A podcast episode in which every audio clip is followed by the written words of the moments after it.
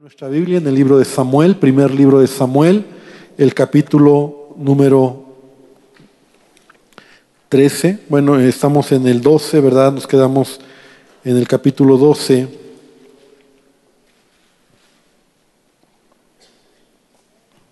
Capítulo trece.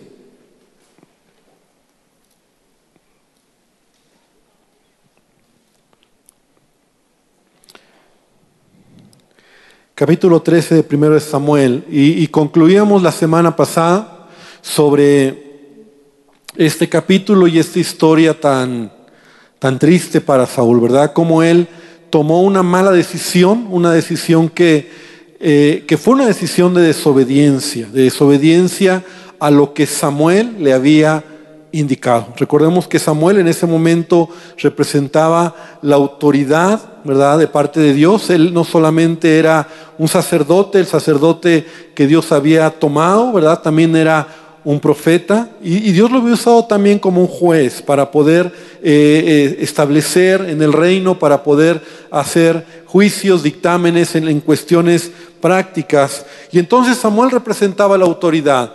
Y, y Dios le había hablado a Saúl a través de Samuel que él tenía que esperar siete días. Se encuentra en un momento difícil. Veíamos que la batalla contra los filisteos fue totalmente diferente a la primera vez, donde Dios le dio la victoria de una manera sobrenatural. Ahora Saúl se encuentra en aprieto, sus hombres, el ejército está desertando porque vienen miles de filisteos, ¿verdad? Se paran, se ponen alrededor de, de, de los diferentes territorios donde está Israel para venir y para atacar. Entonces Samuel se le hace sencillo hacer un holocausto, hacer un, un sacrificio a Dios, en donde él cree que solamente haciendo esto, de esa manera, va a tener la bendición o la respuesta de Dios. Ya veíamos todo ello, pero a mí lo que quiero solamente retomar, eh, ahí en el capítulo trece, en el versículo número once,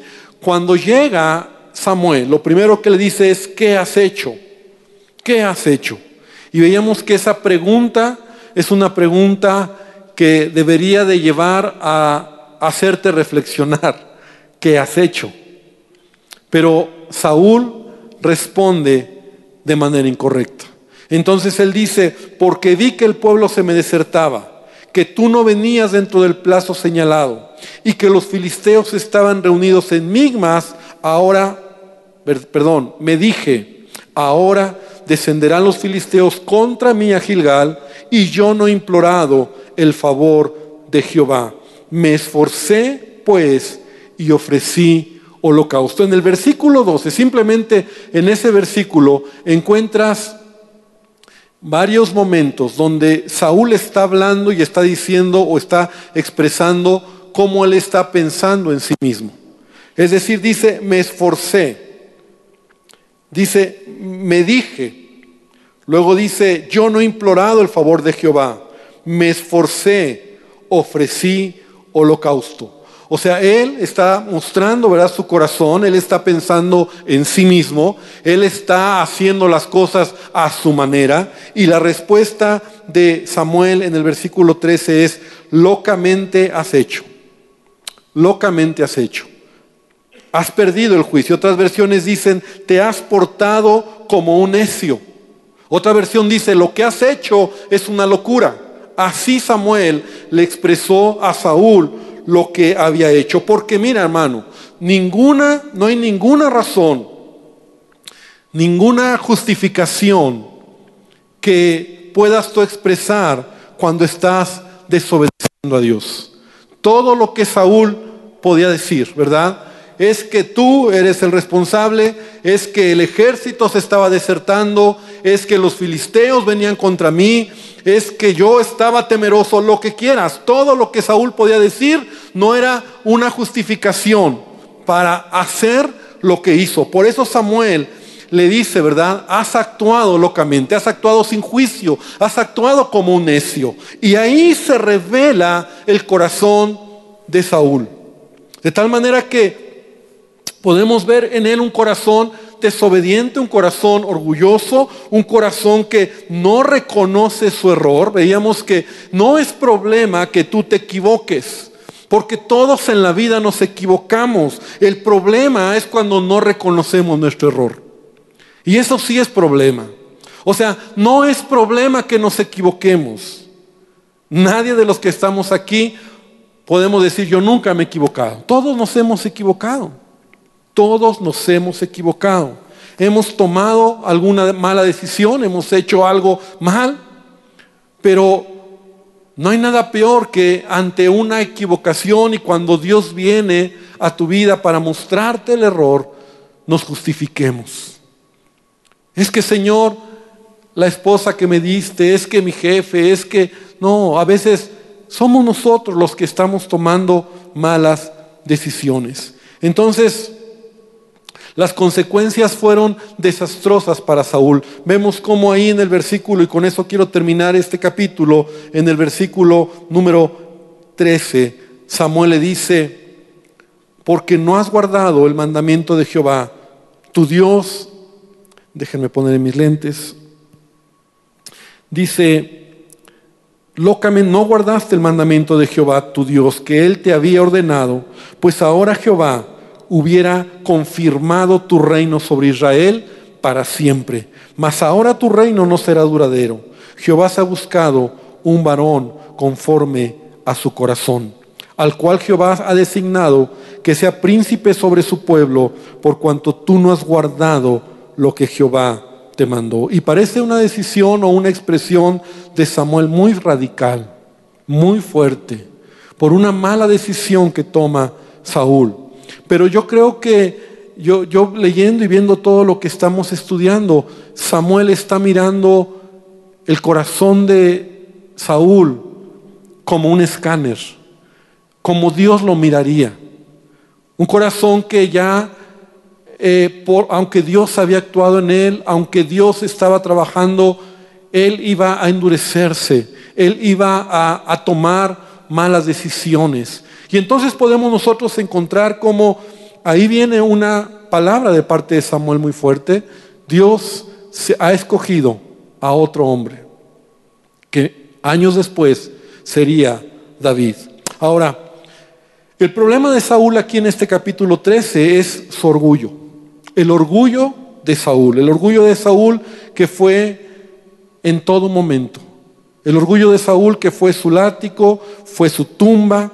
Y vamos a ver algunos síntomas de alguien orgulloso, ¿verdad? Porque a veces nosotros decimos, bueno, sí, Saúl era un orgulloso, pero brevemente quiero mencionar algunos síntomas cuando hay orgullo en nuestro corazón.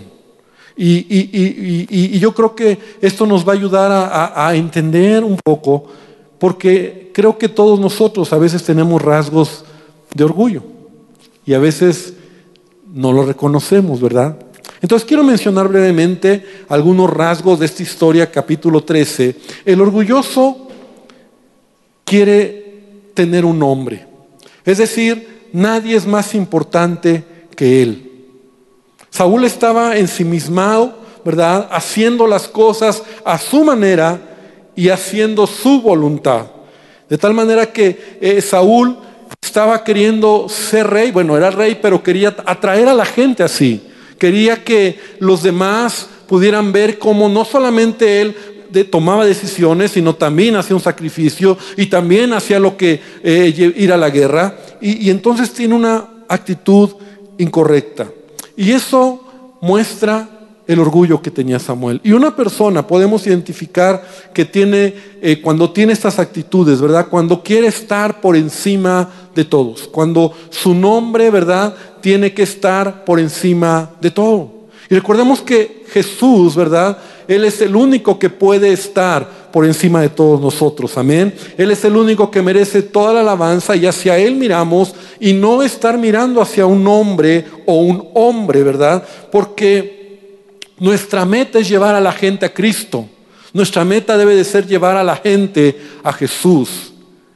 El principio de, de todas las sectas y de los grupos que, es, que, que parecen buenos, ¿verdad? Siempre es por tú lo identificas, porque lo más importante es el nombre del hombre, el nombre del hombre, ¿no? En donde es el hombre, ese hombre que ha recibido tal revelación, que él ha sido especial, que a Él se le tiene que reconocer, que sobre Él está fundada todas las cosas, que ese hombre es el que merece todo menos nadie, solo Él lo tiene. Y eso es un síntoma de orgullo. Y eso es peligroso, porque cuando alguien está buscando a Dios y a través de un hombre, ¿verdad? Y ese hombre dice, sí, yo soy, y, y yo soy el que la tengo, yo soy el que lo recibo, entonces eso puede ser muy peligroso. Las sectas descansan en ello, en una persona, en una revelación especial, en esa persona que, que es reconocido. Y no debería de ser así. Saúl lo está haciendo. Saúl está diciendo, es que yo, es que mi ejército, es que yo me esforcé, es que yo, y, y todo quiere descansar en él. Y Samuel le dice, ¿qué has hecho? ¿Por qué? Si es Dios el que te está ayudando. Segundo lugar, el orgullo no admite los tiempos de Dios. Y esto es interesante. El orgullo no admite los tiempos de Dios. El orgullo hace que haga las cosas cuando quiero, como quiero y donde quiero. O sea, ya. ¿Por qué? Porque así tiene que ser. El orgullo, lo, lo, lo escribo de esta manera, está peleado con la paciencia. El orgullo está peleado con la paciencia. Porque la fe y la paciencia doblegan mi orgullo. Cuando yo pongo mi confianza en Dios, cuando yo estoy esperando que sea Él el que lo haga. Pero aquel que dice, no, es que ya, y tiene que ser ahorita, y a la manera que yo quiero, y como yo quiero, eso puede ser un síntoma de orgullo. Y Saúl lo hizo, ¿verdad? Él no podía esperar más. Sí esperó hasta siete días, pero, pero Samuel, ya lo veíamos, nunca eh, incumplió la promesa. Él llegó el séptimo día. Entonces Saúl no podía decir, es que no llegaste. No, estaba en tiempo. Pero él no admitía esperar los tiempos de Dios. Número tres, el orgullo ante la reprensión siempre surge con excusas. Y eso también es interesante. El orgullo ante la reprensión siempre surge con excusas, con justificaciones. El orgullo no te permite decir, tienes razón, me equivoqué. Siempre alguien tiene la culpa. Y esa es una manera de, de enmascarar ese corazón que a veces tenemos, ¿verdad? Y aún a veces cuando, hermano, te pido perdón, pero la verdad es que si tú no hubieras hecho esto, entonces yo no. ¿Me explico? O sea, siempre estamos justificando el asunto. Entonces, es una actitud orgullosa. Cuando nosotros podemos re- reconocer ante una reprensión y cuando alguien nos dice, ¿verdad? Estás mal, no lo hiciste bien. Ok, revisemos el corazón. A veces, a veces no es cierto, no es verdad, pero cuando tú tienes un corazón correcto, Dios toma el control de las cosas. Pero el orgulloso nunca va a aceptar, siempre va a decir, no, es que, es que mi jefe, es que esto, es que aquello. Y, y siempre va a haber alguien que está siendo responsable de nuestros errores, de nuestras faltas, de nuestras equivocaciones. Y eso es un rasgo de orgullo. Finalmente, el, el, el orgulloso no busca a Dios. Fíjate, esto es interesante. El orgulloso no busca a Dios porque en el fondo piensa que puede hacerla él mismo. Y yo creo que esto todos tenemos algo. Sí amo a Dios, sí sé que Dios está conmigo, pero no oro. ¿Cuánto tiempo oro? ¿Cuánto tiempo dedico a leer la Biblia? Realmente cada día, cada mañana yo puedo decir, Señor, necesito de ti. O en el fondo somos autosuficientes. En el fondo, eh, pues yo lo puedo hacer. Yo tengo la manera, yo tengo la capacidad. Y eso es un rasgo de orgullo. Aquel que no busca a Dios, que no ora, que no lee la Biblia, que no es dependiente de Dios. Y encontramos que Saúl así era. O sea, él no está buscando a Dios. Él quiere hacer un sacrificio solo por cumplir un rito. Pero si yo decía la semana pasada, si él hubiera clamado a Dios, si él hubiera dicho, Dios, ayúdame, un grito de desesperación, Dios hubiera intervenido. ¿Cuántas veces en nuestra vida pasamos por problemas? Y al final del día es cuando decimos, vamos a orar. Cuando ya te la pasaste todo el día en el hospital, eh, resolviendo un problema, porque recibiste una mala noticia, reaccionaste, actuaste alocadamente, hiciste cosas, y al final cuando ya estás en tu casa y ya la regaste por muchos lados, Señor, te pido que me ayudes. Qué diferente sería si desde un principio le decimos, Dios, ayúdame en este problema. Señor, ayúdame en esta necesidad. Voy a llevar a mi hijo al doctor, pero te pido que tomes el control. Porque esa es una actitud de dependencia a Dios. Y Dios quiere que nosotros podamos tener esa dependencia a Dios. Amén. Entonces, para cerrar este capítulo trece, podemos ver cómo se empieza a revelar el, el corazón de Saúl, un corazón de orgullo. Capítulo número catorce. Vemos cómo, vamos rápidamente a este capítulo, y, y le he titulado, por poner un título, ¿verdad?, a este capítulo, aunque realmente vamos a ver varios puntos interesantes, es la fe es activa. La fe es algo activo en nuestra vida. O, o lo que decía Santiago, la fe sin obras es muerta. La fe es algo activo en nuestra vida. Porque podemos identificar en estos capítulos, lo que estamos leyendo, cómo Saúl fue una persona como tú y como yo. Tenía temores, tenía broncas, tenía rollos en su cabeza, tenía circunstancias muy particulares que él estaba viviendo, y la manera en cómo lo resolvió, eso es lo que estamos aprendiendo. Y entonces podemos nosotros hoy entender, ¿verdad?, cómo, cómo actuaba Saúl. Porque vamos a aprender en este capítulo cómo la fe va a mover la mano de Dios, pero la incredulidad y la soberbia te va a frenar.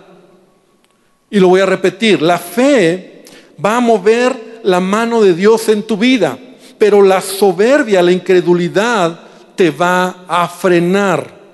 Entonces, Jonatán, aquí nuevamente sale el hijo de Saúl, el hijo mayor de Saúl, Jonatán, un joven que era un buen muchacho, un joven que amaba a Dios. Realmente Saúl tiene un hijo que es totalmente diferente a él. Si Saúl lo hubiera valorado, si Saúl lo hubiera identificado, debería haberse sentido orgulloso de, de Jonatán, de su hijo, porque Jonatán era un líder nato, era un líder lleno de fe, era un líder que amaba a Dios y amaba a Israel, a la nación de Israel. Era un, un líder que amaba a su padre también, pero desafortunadamente su padre, Saúl, no lo valoró, no identificó los talentos de este gran joven. Entonces vamos al capítulo catorce y vamos a leer rápidamente del versículo uno al versículo número quince. Dice, aconteció un día que Jonatán, hijo de Saúl, dijo a su criado que le traía las armas, o sea, el escudero de Jonatán, ven y pasemos a la guarnición de los filisteos que está de aquel lado. Y no lo hizo saber a su padre. Y Saúl se hallaba al extremo de Gabá, de Gabá, debajo de un granado que hay en Migrón. Y la gente que estaba con él era como seiscientos hombres. ¿Recuerdas que había disminuido la cantidad de hombres que se habían quedado a pelear con Saúl? Porque están en la batalla. No, no olvidemos que todavía están en medio de una batalla con los filisteos. Entonces Ahías, hijo de Aitob, hermano de Icabod, hijo de Fines, hijo de Elí, sacerdote de Jehová en Silo, llevaba el efod, y no sabía el pueblo que Jonatán se hubiese ido. Y entre los desfiladeros por donde Jonatán procuraba pasar a la guarnición de los filisteos, había un peñasco agudo de un lado y otro del otro lado. Y el uno se llamaba Boses y el otro Sene. Uno de los peñascos estaba situado al norte hacia Migmas y el otro al sur hacia Gabá. Dijo pues Jonatán a su paje de armas, ven, pasemos a la guarnición de estos incircuncisos, quizá haga algo Jehová por nosotros, pues no es difícil para Jehová salvar con muchos o con pocos. Y su paje de armas le respondió, haz todo lo que tienes en tu corazón, ve, pues aquí estoy contigo a tu voluntad. Dijo entonces Jonatán: vamos a pasar a esos hombres y nos mostraremos a ellos. Y si nos dijeren así: esperad hasta que lleguemos a vosotros, entonces nos estaremos en nuestro lugar y no subiremos a ellos. Mas si nos dijeren así: subid a nosotros, entonces subiremos, porque Jehová los ha entregado en nuestra mano, y esto nos será por señal. Y se mostraron pues ambos a la guarnición de los filisteos. Y los filisteos dijeron: he aquí los hebreos que salen de las cavernas donde se habían escondido. Recuerda que estaban escondidos en las cavernas, en las cuevas, temerosos de los filisteos. Entonces pensaron que eran algunos que estaban saliendo de las cavernas, Jonatán y su escudero. Y los hombres de la guarnición respondieron a Jonatán y a su paje de armas y dijeron: subid a nosotros y os haremos saber una cosa. Entonces Jonatán dijo a su paje de armas: sube tras mí, porque Jehová los ha entregado en manos de Israel. O sea, él entendió que la respuesta de los filisteos era de parte de Dios. Y entonces subió Jonatán, versículo trece, trepando con sus manos y pies, y tras él su paje de armas, y los que caían delante de Jonatán, su paje de armas que iba tras él, los mataba. Y fue esta primera matanza que hicieron Jonatán y su paje de armas, como veinte hombres, en el espacio de media yugada de tierra.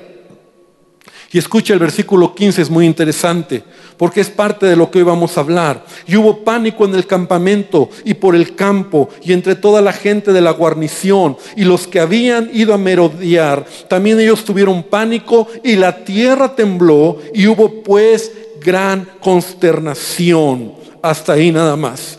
Entonces vemos nosotros un hombre, ¿verdad? Un joven, Jonatán, lleno de fe, con una actitud, ¿verdad?, de pelea, de guerra. Veíamos en el capítulo doce cómo Jonatán ya había atacado la guarni- una guarnición de los filisteos. Él fue el que, de hecho, por su, por, por su acción, los filisteos se levantaron. Por su acción, los filisteos vinieron contra Saúl, y todo lo que estamos viendo.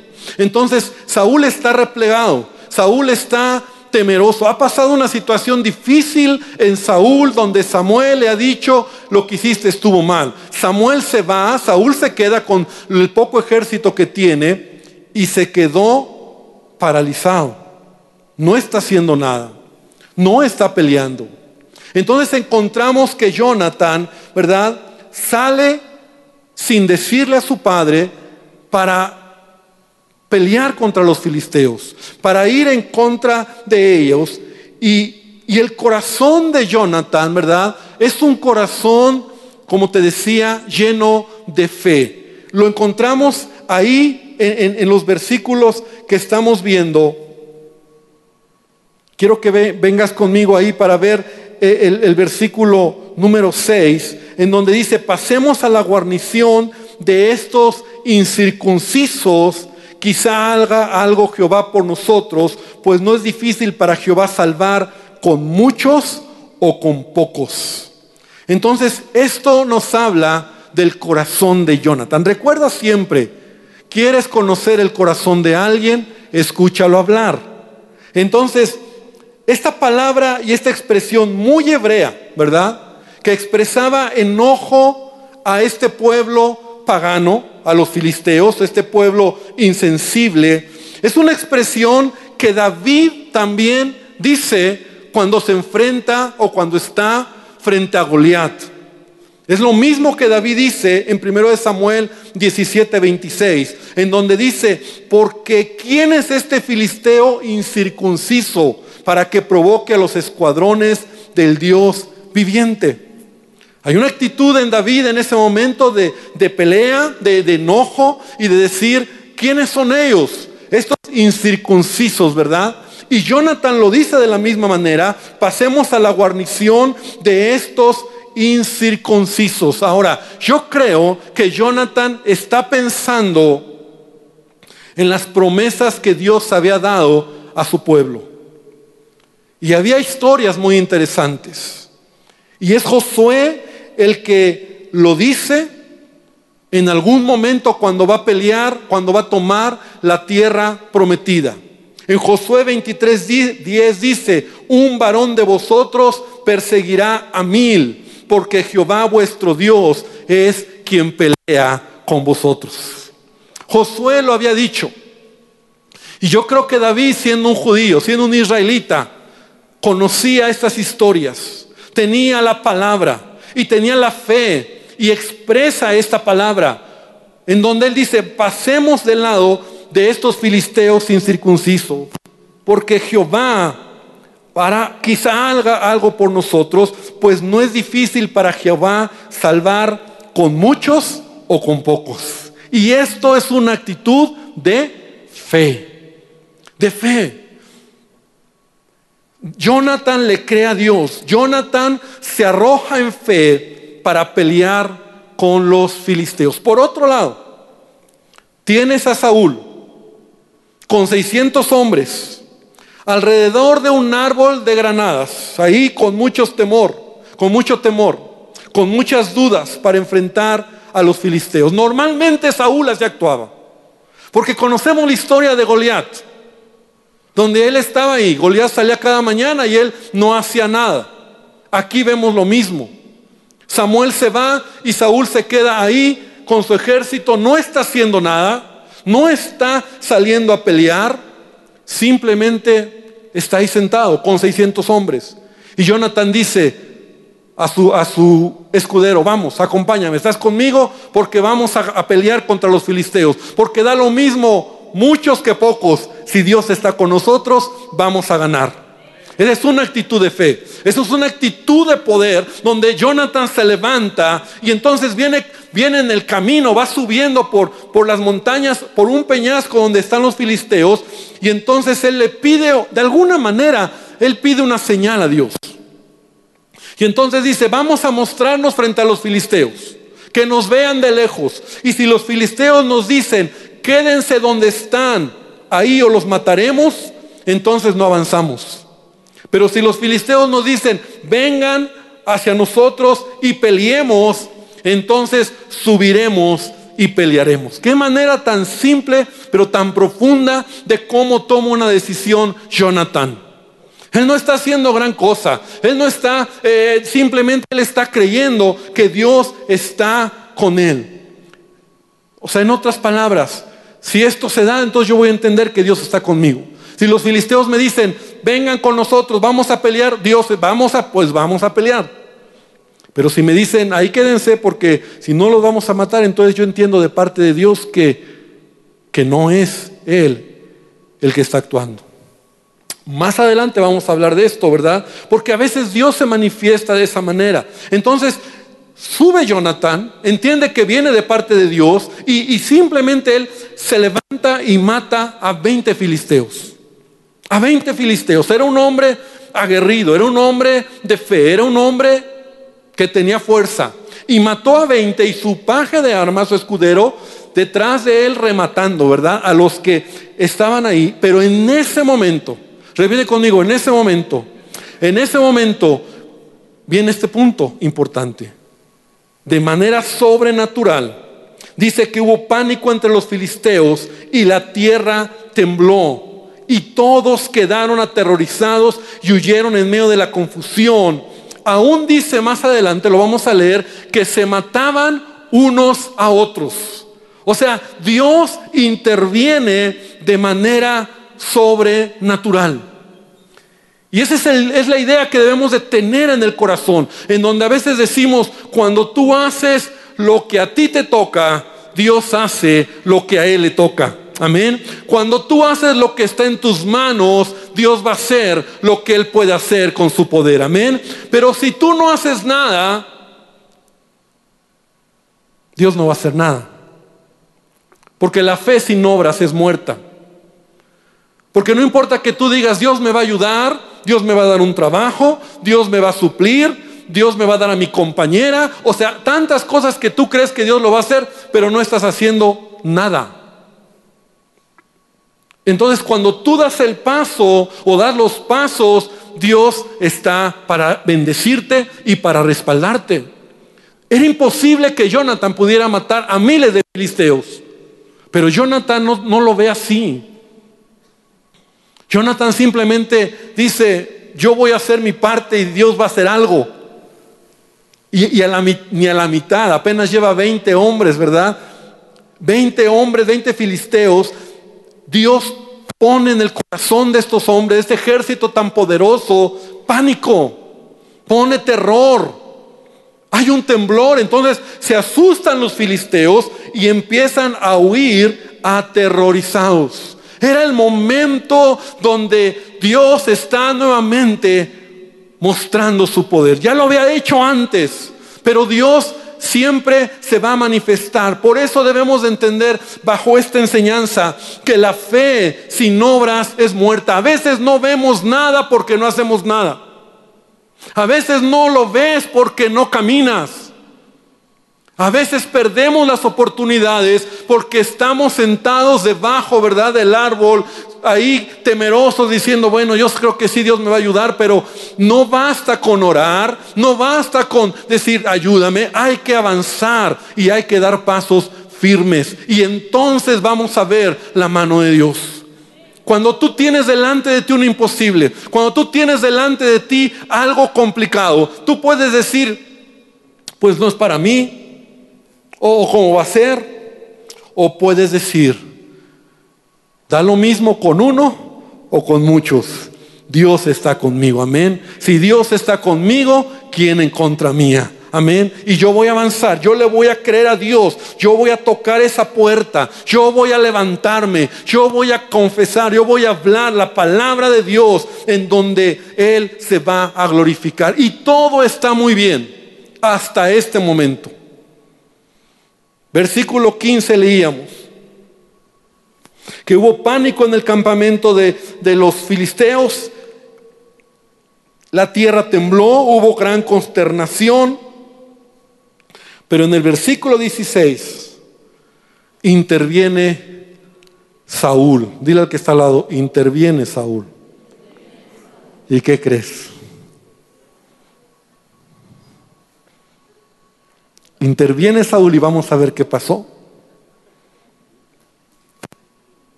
Versículo dieciséis al diecinueve. Y los centinelas de Saúl vieron desde Gabá de Benjamín cómo la multitud estaba turbada e iba de un lado a otro y era deshecha. Fíjate qué tremendo. O sea, el pueblo, lo, los, los seiscientos hombres vieron del otro lado cómo empezó a haber este movimiento. Eran miles, ¿no? O sea, se empezaron a mover, empezaron a ver movimiento.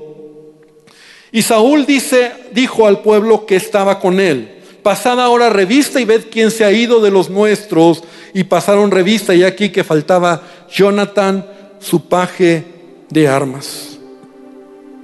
Vamos a ver rápidamente, porque ya estamos sobre el tiempo, las cosas que Saúl empieza a hacer ante esta, ante este, ante esta respuesta sobrenatural de Dios para destruir a los filisteos. Lo primero es que se da cuenta que algo está sucediendo en el campamento y lo primero que hace es pasar revista para saber quién es el responsable de esto. Se dan cuenta que el que no está es Jonatán y su escudero. Entonces Saúl, como que para qué lo hace, como que para qué quiere saber esto. En el versículo dieciocho y en el versículo diecinueve, cuando ellos se dan cuenta de esto, dice Saúl, es muy interesante estos dos versículos. Saúl dijo a Ahías, ¿te acuerdas que Ahías era el sacerdote que venía con ellos, que era familiar finalmente de, de se me fue el nombre de este, de el que era el sacerdote en Israel en el tiempo de Samuel, y aquí lo dice, de Elí, del sacerdote Elí? Entonces este Ahías le dijo a Ahías, trae el arca de Dios, porque el arca de Dios estaba entonces con los hijos de Israel. Pero aconteció que mientras aún hablaba Saúl con el sacerdote, el alboroto que había en el campamento de los filisteos aumentaba e iba creciendo en gran manera. Entonces dijo Saúl al sacerdote, detén tu mano. Mira, esto es muy interesante. O sea, Saúl está viendo la batalla. Saúl llama al sacerdote y le dice, vamos a consultar a Dios si vamos a ir a la batalla o no. Y entonces el sacerdote se está preparando, pero Saúl ve tanto alboroto que le dice al sacerdote, ni, ni hagas nada. Ya no lo hagas, vamos a pelear. Eso es lo que hace Saúl. Es como ese chiste, ¿verdad? En donde esa persona que a veces llega, un, un cristiano, no, no es, no es nadie de aquí, pero es un cristiano que, que va, va, va, llega a un estacionamiento y, y, y tiene prisa y tiene que estacionar su automóvil, y entonces empieza a orar y dice: Señor, te pido que me ayudes para encontrar un lugar, y en eso va saliendo un carro y dice: no, Señor, gracias, ya lo encontré.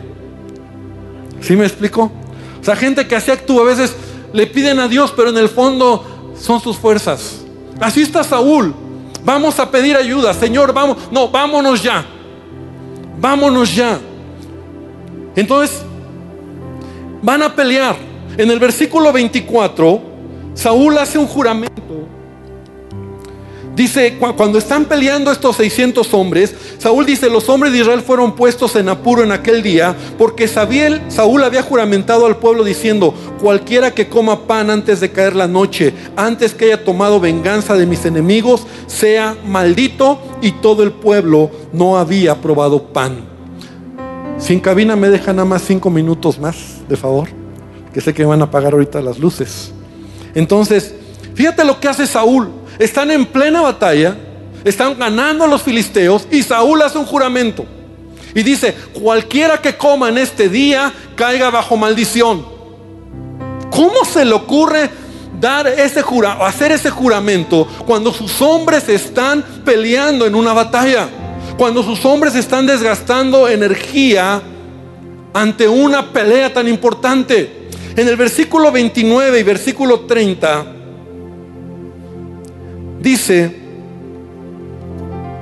que entonces Jonatán comió miel, porque el lugar donde estaban peleando dice que había mucha miel alrededor, y ningún hombre tomaba miel, comía nada, y se estaban debilitando a causa de la batalla. Pero Jonatán, como recuerdas que él iba, había avanzado, él no oyó. Y en el versículo veintinueve dice: respondió Jonatán: mi padre ha turbado el país. Ved ahora cómo han sido atacados, aclarados mis ojos por haber gustado un poco de esta miel. Cuánto más si el pueblo hubiera comido libremente hoy del botín tomado de sus enemigos, y no se habría hecho ahora mayor estrago entre los filisteos. O sea, por una mala decisión de Saúl, ahora el pueblo está cansado, ahora el pueblo está fatigado, no pueden comer porque hay un decreto de parte del rey que el que coma caiga bajo maldición. Ven la miel, y la miel les puede dar energía, les puede dar fuerza. Y Jonatán lo hace. Jonatán toma un poco de miel y él dice: esto me dio energía para seguir adelante. Llega la noche y todos están cansados, todos tienen mucha hambre.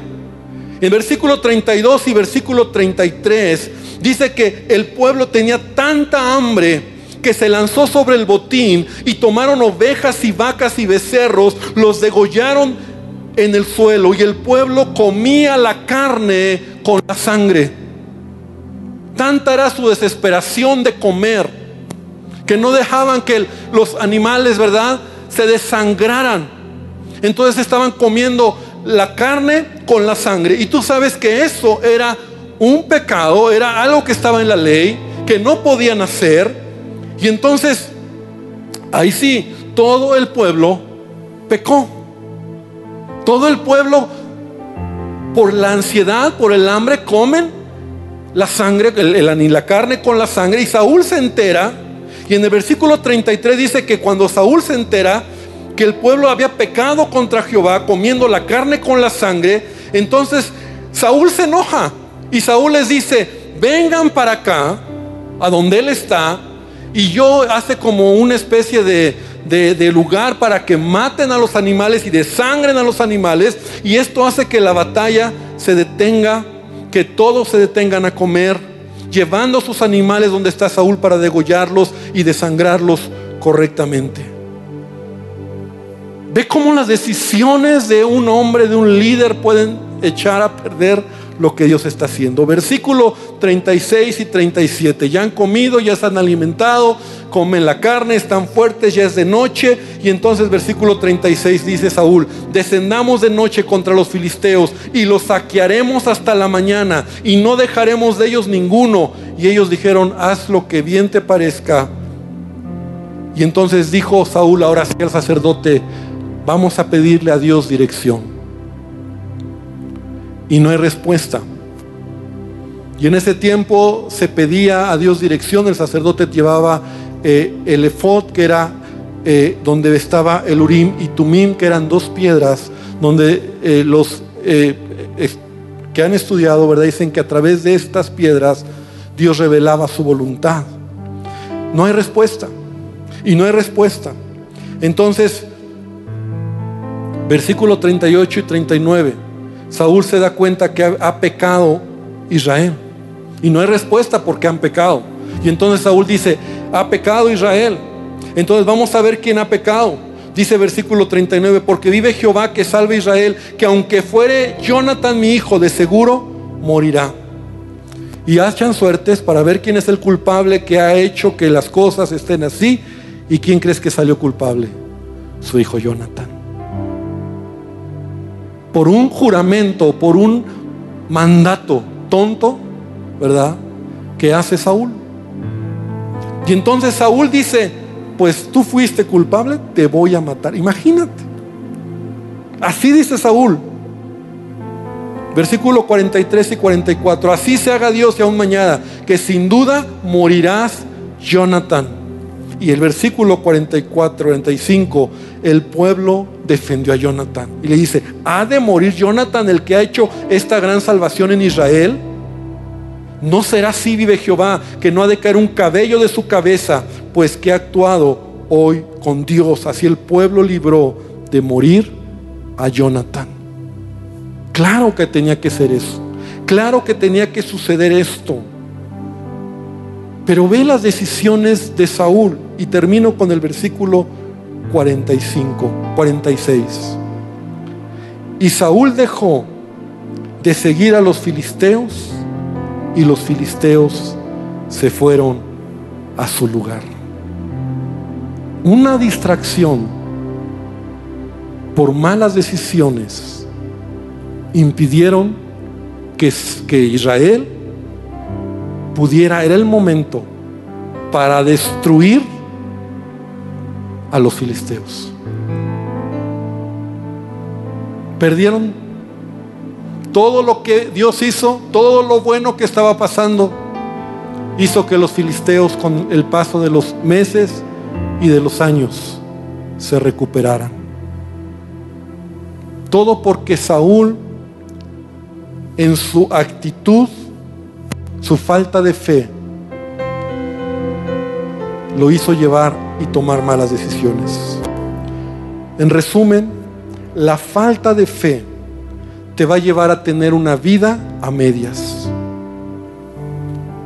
porque la vista te va a engañar y puedes decidir por lo que ves, por lo momentáneo, por las circunstancias, pero nunca por lo correcto. Y eso es lo que le pasó a Saúl. Decidiendo por las circunstancias, decidiendo por lo que sus ojos ven, decidiendo por lo que es el momento, pero no por lo que tenía que hacer.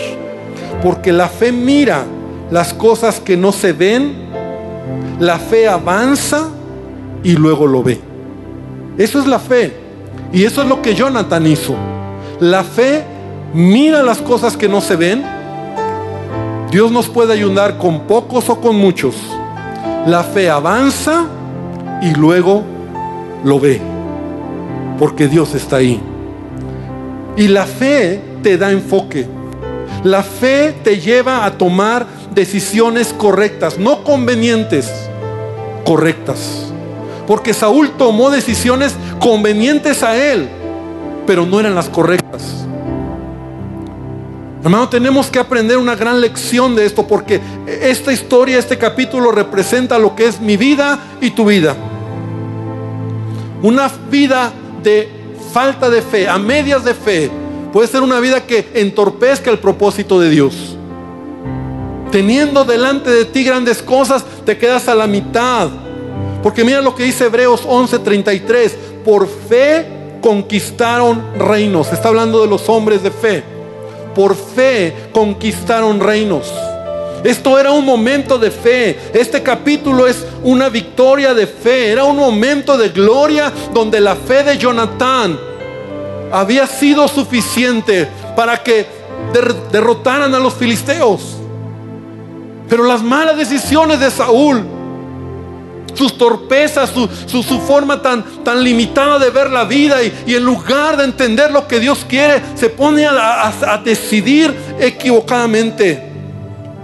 Y por eso Hebreos once treinta y tres dice: por fe conquistaron reinos, hicieron justicia, alcanzaron promesas, taparon bocas de leones. Por eso la Biblia dice: sin fe es imposible agradar a Dios. No, no, no hablo de la fe, de la fe que se requiere para conocerle, para ser salvo. No, la fe que requieres en tu vida cada día. Y Saúl es un rey carente de fe y de visión. Es egoísta, es orgulloso, es autoritario, es desobediente, y todo esto está creciendo en su corazón en la medida en que va teniendo más poder. Vamos a ver cómo en la medida en que tiene más poder, revela más ese corazón carente de fe, ese corazón carente de, de, de discernimiento espiritual. Y yo creo que hoy nosotros podemos aprender mucho de la vida de este hombre, porque la vida se trata de avanzar. La vida se trata de tomar los retos que Dios ha puesto delante de nosotros, no quedarnos detenidos.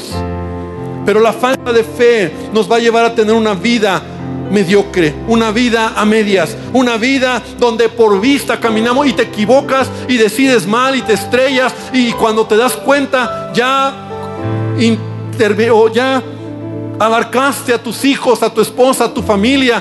Ya todos están metidos en esa mala decisión, porque tu falta de fe no te llevó a mirar lo que Dios quería.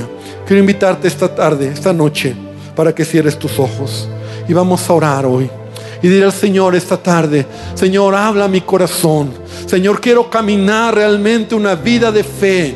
Señor, porque hoy no quiero tomar este pasaje de sin fe es imposible agradarte solo como... como la fe salvadora, o como la fe que me lleva a conocerte, sino la fe que me hace caminar cada día en la vida, la fe que me lleva a tomar buenas decisiones, la fe que toma la palabra de Dios y las promesas de Dios para mis retos diarios, para mi trabajo, para mi escuela, para mi familia, para eh, todo lo que hago, Señor. Esta fe que necesito cada día para levantarme y creer, Señor, que tú estás conmigo. Y Dios, yo voy a hacer lo que a mí me toca, y tú harás lo que a ti te corresponde, Dios, porque a ti te encanta, tú lo quieres hacer siempre. Pero Dios, a veces tenemos una visión tan limitada como Saúl, Señor, y, y tomamos malas decisiones y las regamos. Y confundimos a nuestra familia y a nuestros hijos, y estamos haciendo confusión, y, y lo que pudo haber sido una gran victoria se queda en una victoria a medias. Se queda en lo que pudo haber sido. Qué triste como el pueblo de Israel sale de esta batalla, termina todo y se regresan todos a su casa. Y muchos seguramente decían: pudimos haberlo hecho. Si no hubiera sido por Saúl, si no nos hubiera dejado sin comer, si no nos hubiera hecho que regresáramos, hubiéramos destruido a los filisteos. Si no se le hubiera ocurrido matar a su hijo. Señor, enséñanos a ser sensibles a tu voz. Y esta noche dile a Jesús: enséñame a ser sensible a ti. Una vida de fe, una vida que te honre, una vida que te agrade. Gracias, Señor. Y aun si tú vienes por primera vez hoy, ahí donde estás, dile a Jesús: Jesús, necesito de ti. Quiero tener una vida de fe, creer en ti. Y te digo que la fe que tienes es suficiente para hoy conocer a Dios, para que Él se acerque a ti y para que Él se revele a tu vida. Gracias te damos, Padre. Gracias, Señor, en el nombre de Jesús. Amén y amén, Señor. Gloria a Dios.